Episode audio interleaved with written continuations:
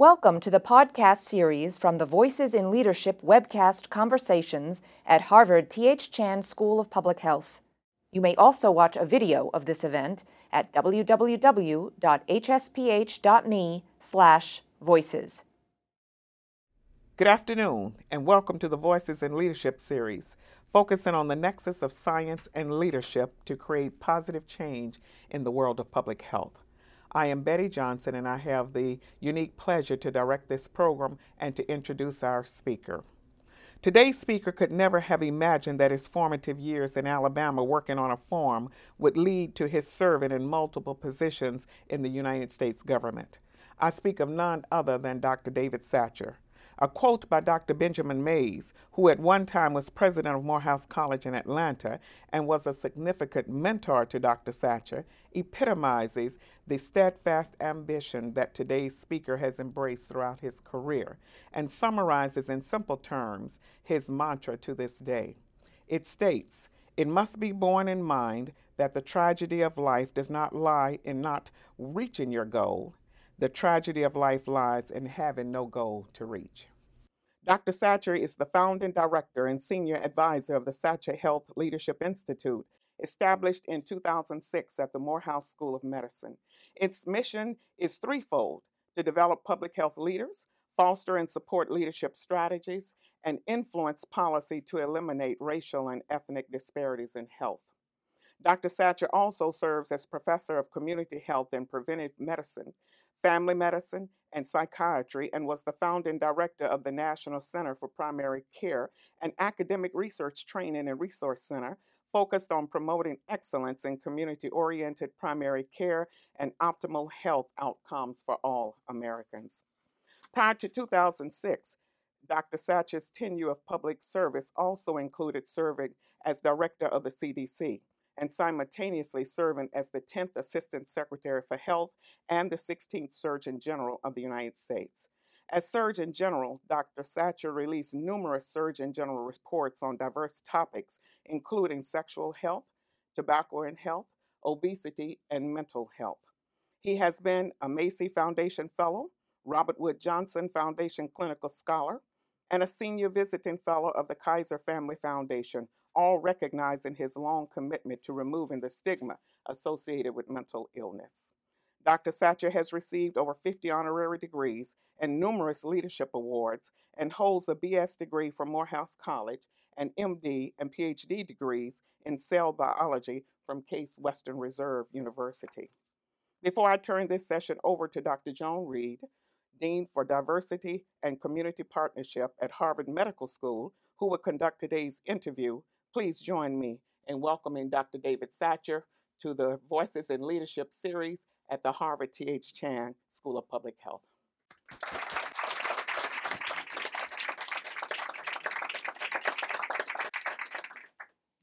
Good afternoon, Dr. Satcher.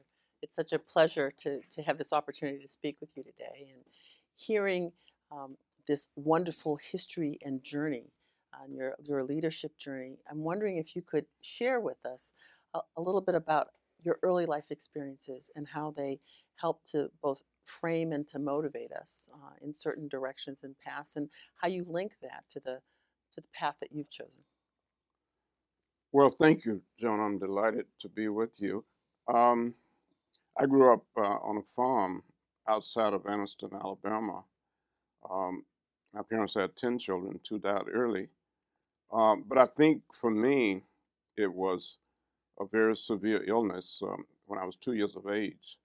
Um, I guess it started with whooping cough and, and, and, pneumonia.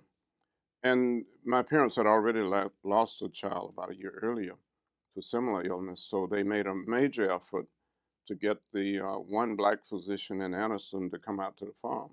That was Dr. Jackson, and he did. He came out on his off day and spent almost all day there, from what I'm told.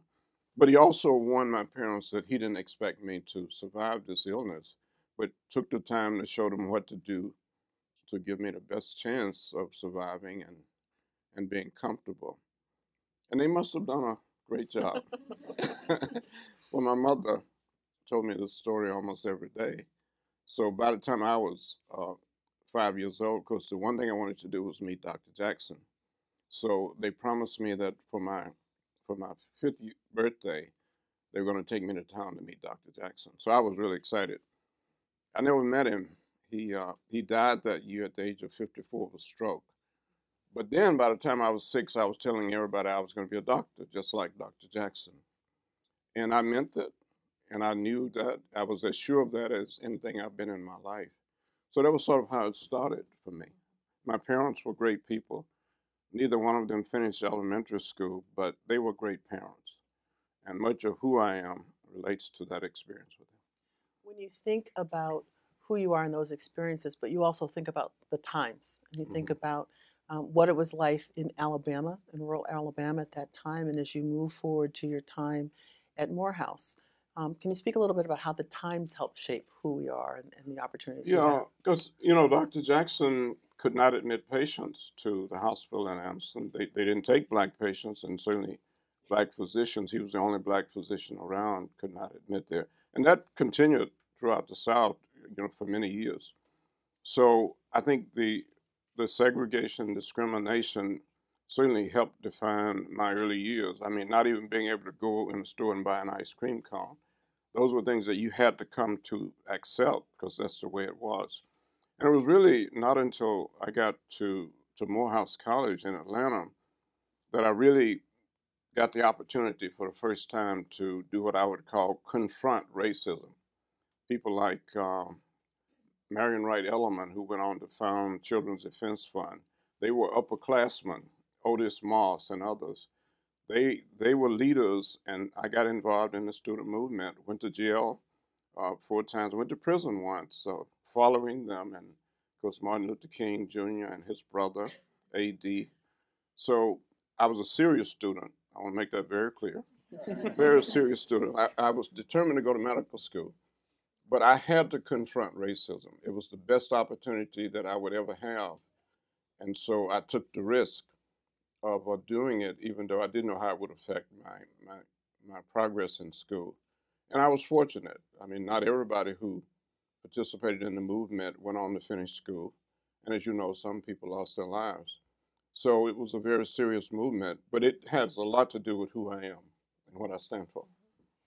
When, when I see that and you talk about being willing to take risk and take a Mhm. stand, um, I also think about a career of being first, of being a pioneer, of, of being first in your class at, in high school, to being one of three to graduate from that high school and go into college. Uh, the first African American to earn an MD and PhD from Case, the first African American at CDC. This being a pioneer, um, what does it take to be a pioneer, and what what what did you how did you experience it and move through that? Well, uh, to be honest with you, I never set out to be a pioneer. Uh, it, it happened because of uh, what I cared about. At the Satcher Health Leadership Institute at Morehouse School of Medicine, we have a saying, and it is that uh, in order to uh, eliminate disparities in health and to achieve health equity, we need leaders who first care enough. Then we need leaders who know enough, leaders who have the courage to do enough, and leaders who will persevere until the job is done. So with me, it started with caring and, and caring about the problems that I'd grown up with, caring about getting myself in a position where I could make a significant contribution to solving those problems. So I would say what came what I came out of Alabama with was an unusual commitment to to helping to solve those problems and making things better. And it was that commitment that drove me. Uh, I didn't set out to be the first black director of the CDC. In fact, I remember uh, when I was interviewed and, and the press asked, How does it feel to be the first black director of the CDC? And I said, Well, my goal was never to be the first director, it was to be the best director that CDC ever had. And that was where I felt. I mean, but um, but I guess also I was determined not to let race or somebody's bias stop me.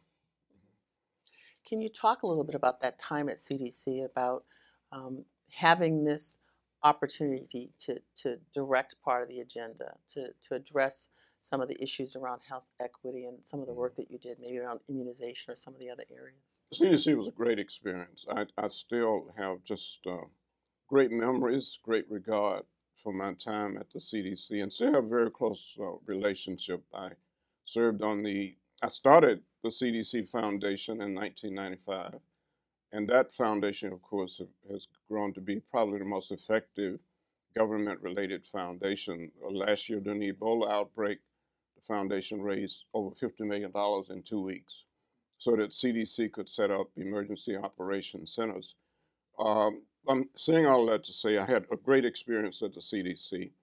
Uh, when we started, I believe childhood immunization was at 55%, a lot of children not being immunized by the age of two. And we were able, with the help of a lot of people, including getting uh, Congress and the White House to remove the financial barriers, we were able to get those immunization levels up to greater than 80% and virtually eliminate disparities uh, in that area. I was, we were talking earlier, one of my greatest memories when I was director of the CDC was a part of the polio eradication effort. Uh, uh, in one week in India, we immunized over 100 million children in an effort to eradicate polio. And India was one of the countries that still had a lot of polio. And India today, of course, is polio free uh, in terms of uh, children becoming infected. So I had some great experiences. I mean, uh, which I would trade for nothing. It's a great organization, great people, great experience.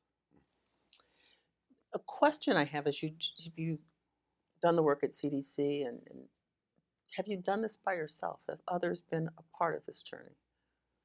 Um, others have been most of the journey. I mean, no, I let me just say when people ask me about leadership, I say the the most important thing is to have a leadership team. Uh, if you fail in developing a strong leadership team, you're most likely going to fail at the job. So I have been very fortunate throughout my career to be able to uh, establish a strong leadership team. When I went to the CDC, uh, they had never had a woman to serve as the deputy director, never had a woman to serve as director of an institute.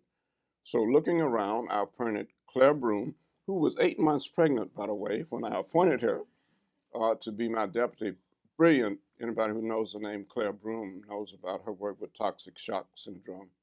So she became my deputy and just did an outstanding job. Helene Gayle, a name that uh, most of you probably know, um, was ultimately appointed to head the first institute at the CDC on HIV/AIDS and STD/TB. So um, I, um, to the extent that I have been successful in leadership roles, it has been because I've been successful at being able to appoint strong leadership teams and to really now managing a leadership team is not easy. I mean, especially if they're good people, they have big egos, and uh, which is why some people have trouble appointing strong people because they have they, they get nervous about people who are strong, maybe stronger than you in certain areas. But it's a part of appointing a strong leadership team and managing that team. Um, so I've had some great experiences. Wonderful. A flip side of that in the relationships, have there been people who have advised you or mentored you as, as you've done this? So you talk about building a team. Is there another part that you turn yeah, to? Yeah, I, and that's been critical. You, uh, um, I think uh, Dr. Johnson mentioned uh, Benjamin Mays, and Benjamin Mays was president of Morehouse College for 27 years. And every Tuesday morning, Benjamin Mays came to chapel. We had to go to chapel six days a week, by the way, but that's another story. But every Tuesday morning, Benjamin Mays was the speaker in chapel. And uh, I was president, I've been president of three institutions. I still haven't figured out how Benjamin Mays could be there in chapel every Tuesday morning, but he was. And so I, I have a lot of uh, quotes from him. He was a major uh, inspiration to me. He was uh, a mentor to Martin Luther King Jr. And during the time that I was in Atlanta, of course, Martin Luther King Jr. moved to Atlanta to co-pastor Ebenezer Baptist Church. And friends and I used to walk to Ebenezer every Sunday when we knew that he was going to be there to preach. We would walk to hear him preach. Uh, now, that was five miles each way. We didn't have cars. The students didn't have cars back, but we walked. Um, Martin Luther King was an amazing uh, speaker.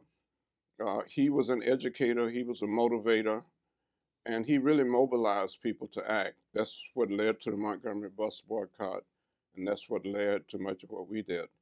Um, he said, in essence, that until a person finds something for which he or she is willing to die, then uh, they're not fit to live.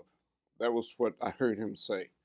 Somewhere along the line, you've got to find something that's so important to you that you're willing to die for it, which means you're willing to give up your career. And I certainly don't encourage students to be irresponsible. But what he was saying was, you know, there ought to be something in life that you care so deeply about that you were willing to take these kinds of risks. And uh, he was amazing in his ability to mobilize people to act.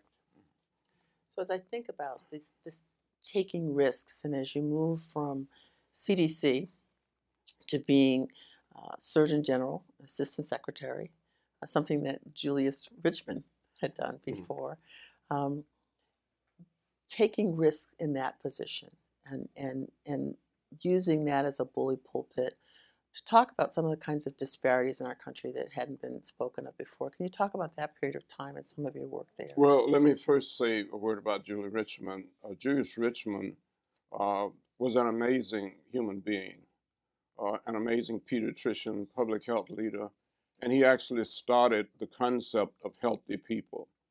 In 1980, uh, Julie, uh, during the Carter administration, released Healthy People 90. It was the first time we had had a program to set goals and measurable objectives for the health of the American people in 10 year phases. Uh, but I think my personal relationship with Julius Richmond was very important to me, and he was a great friend, a great mentor, uh, humble person. I mean, he doesn't get the kind of attention that some other people get because he was so uh, humble and he cared dearly about people. I will always appreciate that. Uh, I did have the opportunity as Surgeon General and Assistant Secretary for Health, and only Julie and I have occupied both of those positions simultaneously. So I had the opportunity to lead the development of Healthy People 2010. And it was in that Healthy People 2010 that for the first time uh, we uh, identified the goal of eliminating disparities in health. Now, I have to tell you, it was not the first time that we talked about disparities in health, but it had always been reduce disparities in health, and we would set one goal for one group of people, another goal for another group. And by the way, this is not just about race and ethnicity, which is why, as Surgeon General, I released a report on mental health because people with mental disorders uh, have a life expectancy that's 25 years less than the rest of the population. So, as Surgeon General, that was one of my major efforts and reports uh, as, as other areas. So, um, Healthy People 2010, for the first time, said we're committed to eliminating. And one word, eliminate, I think is what drew all of the attention to the goal of, uh, of eliminating disparities in health. If we just continued to say reduce, and it never would have crossed uh, the radar. But I also will say, you know, later on I served on the World Health Organization's Commission on Social Determinants of Health. But when Dr. J.W. Lee uh, who was a Korean physician who was head of uh, WHO at that time, and I knew him from my work with polio. Uh, when he called me about being on that commission, he pointed out that we have been aware of what you all have been doing in the United States in terms of eliminating disparities. And he said, I would really like to start a global program related to health equity. So I joined the Commission on Social Determinants of Health. Unfortunately, um, JW never lived to see that report. He died of a stroke. He had a stroke, I think, a year later and died in surgery. But I, we owe a lot to him. As, as you think about the, the health disparities, and you talked a little bit about what you've, some of the work at CDC, uh, in your work at uh, in DHHS with Surgeon General and Assistant Secretary of Health, but also in the academic realm. And We haven't talked about it as much, and you spent time at Drew and Morehouse and Meharry. And can you speak a little bit about the role of the academy um, and, and in education in addressing issues around disparity and, and leadership? You know, it's interesting because I don't think I've met anybody who valued education more than my parents, neither of whom finished elementary school. Um, but they were really concerned, when, whereas other people would keep their children out of school to work in the field. they made it very clear to us that school was our first priority, and teachers were heroes. So I didn't dare go home and complain about a teacher, because for them, teachers were the heroes. We just had to get in line. Uh, so I tribute to them in terms of the whole academic thing, uh, something they never had an opportunity. But um, uh, I had an opportunity to to be, as you mentioned, a fellow and all of that.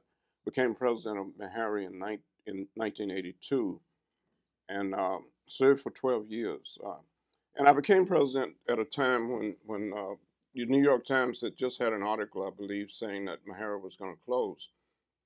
And I was at that time not interested in being a college president. And really, some of my colleagues whom I'd worked with out at Drew put my name on the list. So when they called me, I immediately said no, I wasn't interested. And then these same friends, of course, made me feel very guilty.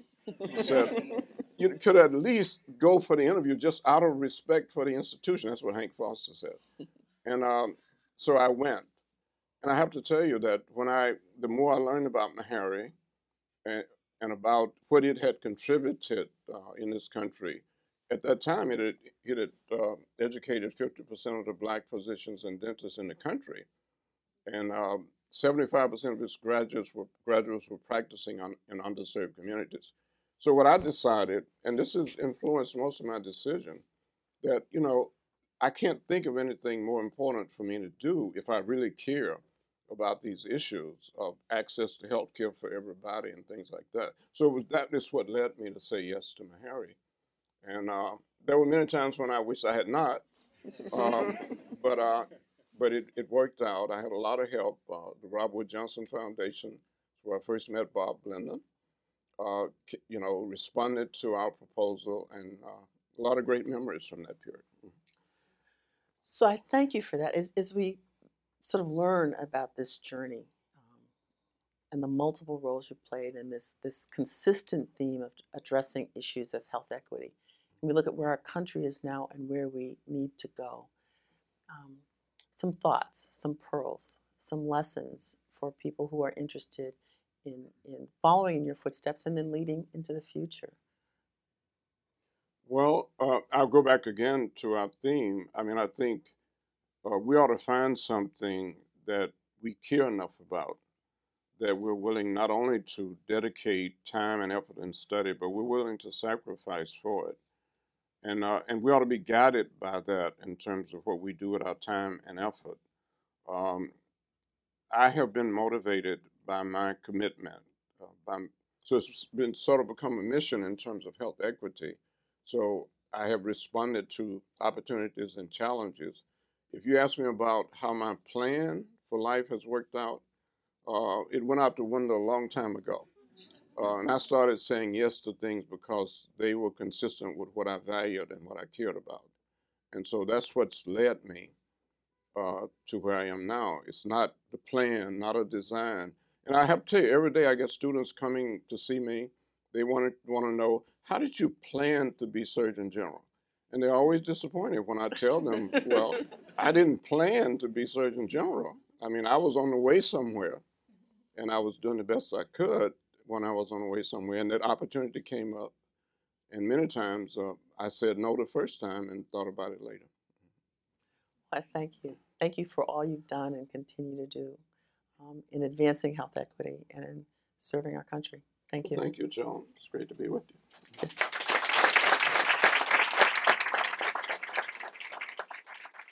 This has been a Voices in Leadership production at Harvard T.H. Chan School of Public Health. You can find the complete video of the event at www.hsph.me/voices. We encourage you to share Voices in Leadership.